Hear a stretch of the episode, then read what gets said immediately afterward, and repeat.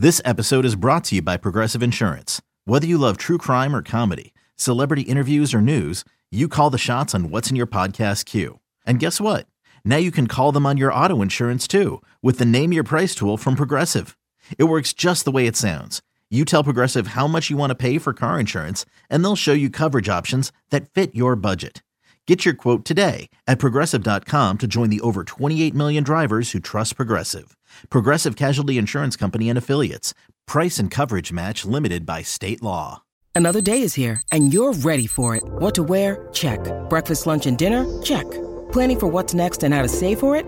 That's where Bank of America can help. For your financial to dos, Bank of America has experts ready to help get you closer to your goals. Get started at one of our local financial centers or 24-7 in our mobile banking app. Find a location near you at bankofamerica.com slash talk to us. What would you like the power to do? Mobile banking requires downloading the app and is only available for select devices. Message and data rates may apply. Bank of America and a member FDIC. From the Chicago 13 on third and five, Cousins throwing for Jefferson. Got it! Touchdown, Vikings! And here comes the dance. Justin showing off the Griddy. This is BetQL Daily, presented by BetMGM, with Joe Ostrowski, Joe Gilio, and Aaron Hawksworth from BetQL. Welcome back, BetQL Daily, right here on the BetQL Network. Joe O, Joe G, Aaron Hawksworth with you on a Tuesday. Lot to get into. We'll get into a little college football in a little bit, Coach of the Year odds in the NFL. But right now, we're not to the Roman guest line of our favorites. Paul Charchian joins us, Chief Execution Officer at the Guillotine Leagues. We'll get to that in a minute. But Charge, welcome back to the show. It is almost football season. Some players are in camp, rookies about a week away from everybody. But we're, we're ready now. We're talking some odds for the NFL for this coming season. And Charge, let's talk about the Offense Player of the Year. Interesting market this year. We kind of look at some of the odds and the players. What stands out to you? What names are on, on the top of your mind? We heard the cut coming in of Justin Jefferson of the Vikings. Obviously, yeah. someone on top of everyone's mind right now. What, what do you think an Offensive Player of the Year for 2022? You know, you were just talking MVP last segment, and I think first you got to start with the distinction between MVP and Offensive Player of the Year because the key distinction here MVP is a quarterback's award almost always, mm-hmm. and Offensive Player of the Year is usually a running back's award. And running backs have won over half of the Offensive Player of the Year awards since going all the way back to 1996.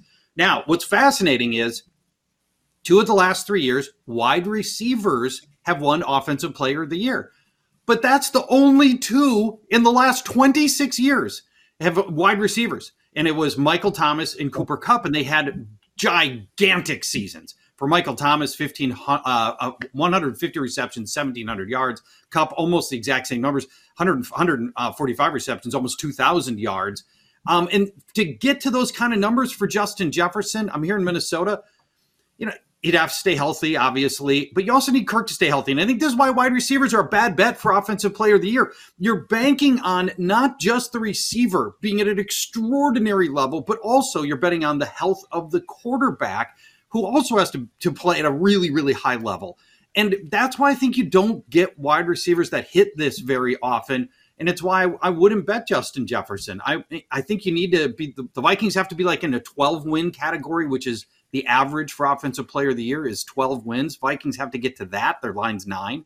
And he's got to be a total workhorse. You may need you might need Adam Thielen to get an injury on top of everything else. So I I don't love Justin Jefferson for offensive player of the year, even though I, I love the player.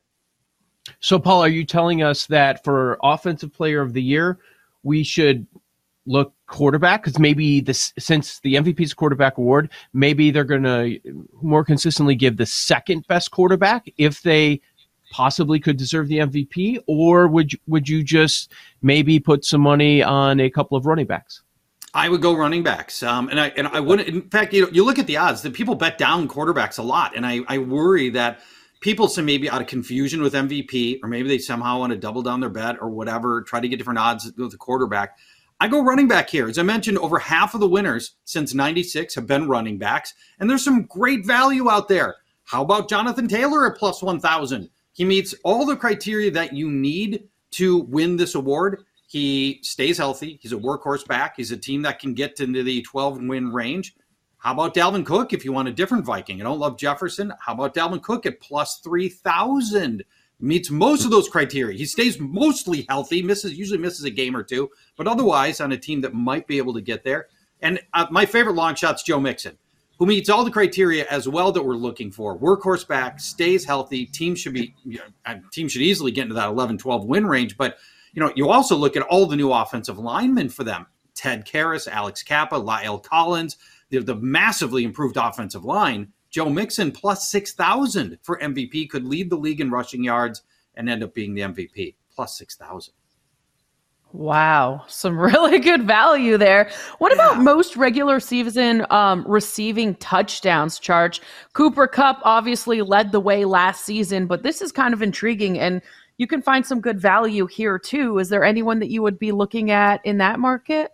Yeah, I'd look at Mike Evans. You know, right now that whole passing offense has to go through Evans. In fact, I would challenge listeners: name a wide receiver, a healthy wide receiver on the team outside of Mike Evans, because it's not easy right now. This and because of that, and he's always been a goal line guy anyway. You know, the huge body, the ability to box out, and is if it's Tom Brady's primary target, that's a great spot to be in. And so yeah, Mike Evans jumps off the page to me as, as somebody you could target for most touchdowns if you if you want to go a little contrarian against Cooper Kupp. And by the way, you probably should because slot receivers never crush touchdowns. I mean, you know what he did last year is such an anomaly. No way am I chasing that production. I think Mike Evans is a far better bet.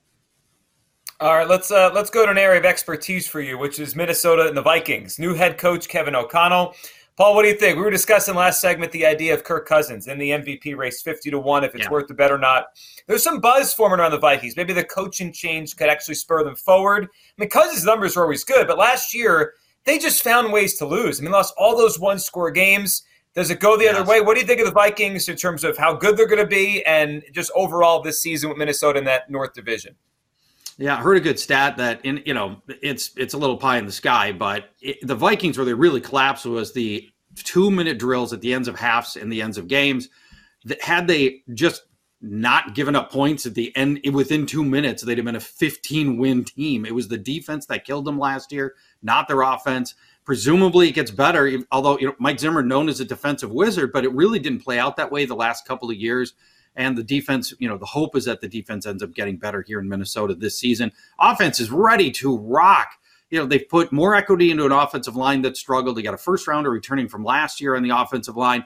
And then the skill position players are fantastic. Jeff, Justin Jefferson might be one of the three best receivers in the league right now. Dalvin Cook is ultra reliable.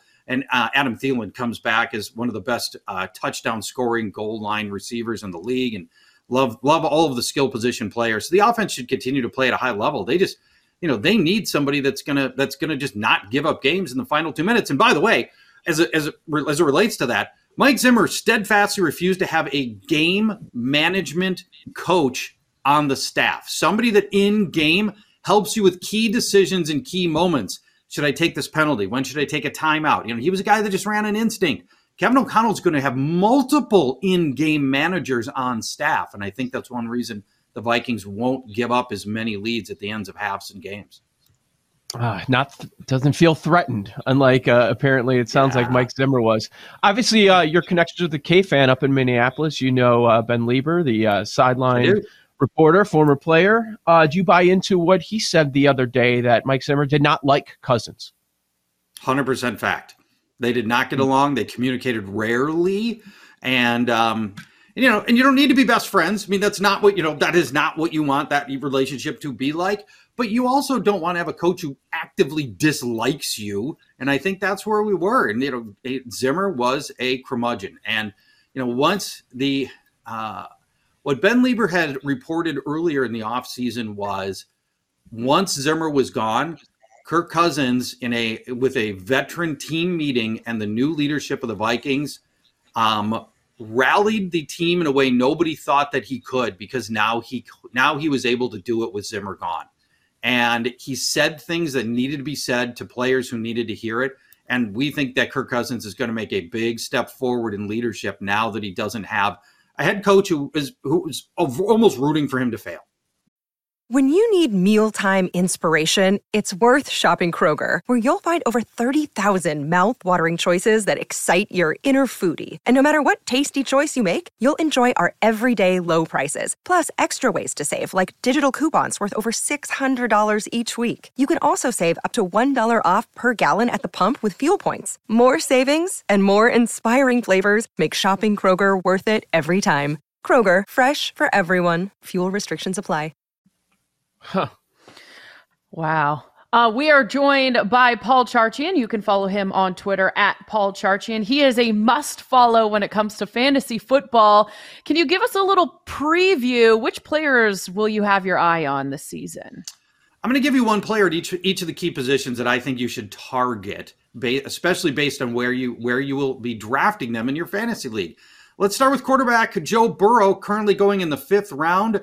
Nobody wants him in fantasy because he doesn't run very much, but he could throw for 40 or more touchdowns. He threw 34 last year. The great receivers, I mentioned earlier, the great offensive line. Um, when you get into the 40 touchdown territory, you're, you know, you know, I don't need you to run. You know, you're going to having a great season anyway. And I think he could make up six more touchdowns than he had last year. Running back, how about Baltimore's J.K. Dobbins, currently being drafted in the fifth round? He says he'll be ready for week one. He disputed yesterday Ian Rapoport's report that he's not going to be ready for the start of the season or may not be ready. He came back and told him to jam it because he's going to be there on day one. I love that. And he'll be 13 months removed from his ACL injury, so he's going to be in a good spot by the start of the season. Guys, usually that time frame, people are almost always playing, and you get the lead back in the league's most run-heavy offense. And as a reminder, with J.K. Dobbins, before his injury, hit his rookie year before the lost season, he was six yards per carry as a rookie, and he scored a touchdown in, in each of the final six games of that year. He is a good player. At wide receiver, Amari Cooper being drafted in the fifth round. Can you name another wide receiver on the Browns? That whole passing offense is going to go through him. Yes, it's a Jacoby Brissett passing offense for all or much of the season, but still, Jacoby Brissett was able to get Jaylen Waddle to 100 receptions.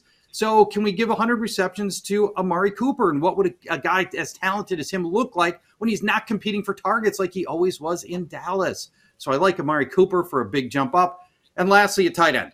Zach Ertz he was tight end five after the trade to the Cardinals last year, going off the board right now in fantasy drafts as tight end 12. I don't know why. His average game as a Cardinal was seven targets, five receptions, 52 yards, and almost half a touchdown per game. Those are good numbers. And the Cardinals lost the second most targets in the offseason. So there's a lot of balls to go around 258 vacated targets on the Cardinals. Those balls have to go somewhere. Zach Ertz is going to see a lot of those. Charch, are you buying the hype with the Philadelphia Eagles? especially Jalen Hurts. You know, he kind of he checks a lot of boxes for conversation here. Fantasy purpose, I'm sure he's being drafted high. MVP's 25 to 1. Eagles win total's pretty high. They add AJ Brown. What what do you think in terms of Hurts year two as a starting quarterback in Philadelphia? Eagles hype. Are you buying it? Because, you know, there's a lot of people who believe he takes a leap. The Eagles and, and he could be both really good this year. Um, I, I I love the Eagles, and I think they're going to win their division, but it's not because of their quarterback. I just love all the offseason additions that this team made. I thought it was great move after great move, and I loved their draft with Jordan Davis blocking up the middle and and look and looking like somebody you're never going to be able to run against. Love that pick, and they got Nakobe Dean cheap late, Cam Jurgens uh, to improve their offensive line, and then of course AJ Brown that you mentioned, and on the back end, by the way, secondary got better as well. Um, I like uh, a number of additions, including James Bradberry, fantastic addition. Giants didn't want to cut him. He goes to goes to Philadelphia. This is a really good team. I just need Jalen Hurts to not give away games. I don't need him to be a superstar. Let your let your great players be great. And I think Jalen Hurts gets better. I wouldn't consider him at MVP because we don't. He just hasn't passed well enough to be that guy. I wouldn't consider him in that kind of conversation. But I I love the offseason that the Eagles had, and I do think they win the division. Uh, Charge, we talked about it a lot last year. You know that I, I was all in on the guillotine once I gave it the yeah. first chance, and I ended up being in like four of them. So it's already in the all works. Right. I'm I'm planning it out. I I quit two of the leagues that I was in last year because I'm like I'm going all guillotine. If my oh, team's no it. good, I don't have time for this. But uh, can, can, you exp- can you explain for people that go on the site and, and they're interested in what we're talking about? The different kind of kinds of leagues there are. There's Last Man Standing. There's Final Four. I saw Zombie. I, I didn't know what that one was. Is that something? Yeah, new? we have a zombie mode now. So for people that don't know the Guillotine League concept, at, instead of playing head to head, you start with 18 teams, and instead of playing head to head, each week the low scoring team gets cut, and all of their players go to the waiver wire, where it's total pandemonium now. Like you know, okay, you know, here comes Justin Herbert and Christian McCaffrey and Deebo Samuel. There's a whole roster of players hitting the waiver wire. It's craziness as for all the bidding. And then you you've got to figure out when you push in your chips and how much to bid on all these great players. And Joe, you mm-hmm. saw it and you lasted a long time, by the way, last year. Well done in your first year. Um, and so that's the premise of it. You're playing to just not be last any given week. And it's a very different strategy than playing to try to be first. And um, it gets to use your mind a lot of different ways. And then we added zombie mode because some people don't want to ever get cut. And now instead of getting cut, you join a zombie horde trying to take down the human survivors. It's a new way oh. to play where you get to play for 18 weeks. And all the players, all the people who would have gotten cut are all now part of a zombie horde conspiring together to take down the humans by the end of the year. Ooh, that sounds fun. Can you give us some strategy tips for our listeners that want to join and how they join your Guillotine League if they are interested? GuillotineLeagues.com is where you can uh, play. We have private leagues, public contests, zombie mode, lots of different ways to play. The biggest tips are you're you're playing to not lose. You're not playing for upside. So a guy like Christian McCaffrey is a an enormous upside player, but we saw the last two years the downside is so great on him that you can't risk it. All you're really trying to just not be last in any given week. And if you've got a bunch of high risk, high reward players, and those players all in the same week have bad weeks, then you get cut and you're out your season's over and you're moving on to something else. So you're really you're prioritizing safe players.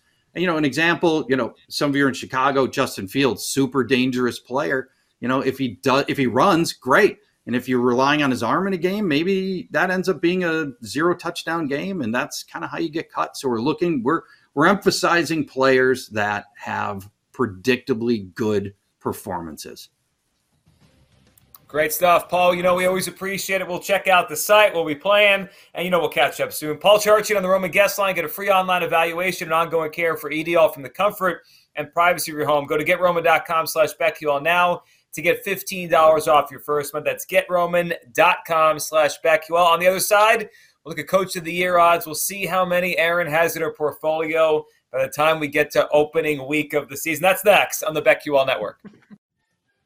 You're listening to BetQL Daily, presented by BetMGM, with Joe Ostrowski, Joe Gilio, and Aaron Hawksworth from BetQL.